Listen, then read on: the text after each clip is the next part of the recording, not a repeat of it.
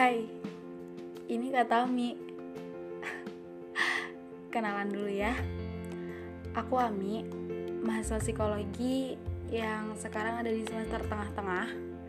Entah mungkin nanti akan ganti trailer kali ya karena udah bergelar sebagai sarjana. Amin, tapi masih lama.